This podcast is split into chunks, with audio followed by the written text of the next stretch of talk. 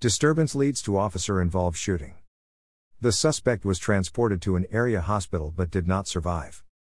An unidentified male died following an officer involved shooting that took place Sunday morning. On Sunday, January 9th, at about 12:25 a.m., Vancouver police responded to a call of a disturbance with a weapon at a residence in the 13200 block of NE 59th Street.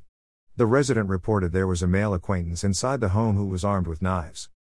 The caller and several other individuals, including two children, had locked themselves inside their bedrooms and called 911. It was believed the suspect had started a fire inside the home. When police arrived, the individuals inside the home were able to safely escape through windows. Police did smell something burning. The suspect was outside the home and confronted officers with a knife. Officers attempted to de escalate the situation by deploying a less lethal 40mm device, but the officers had to deploy their firearms to stop the suspect from harming anyone. The suspect was transported to an area hospital but did not survive.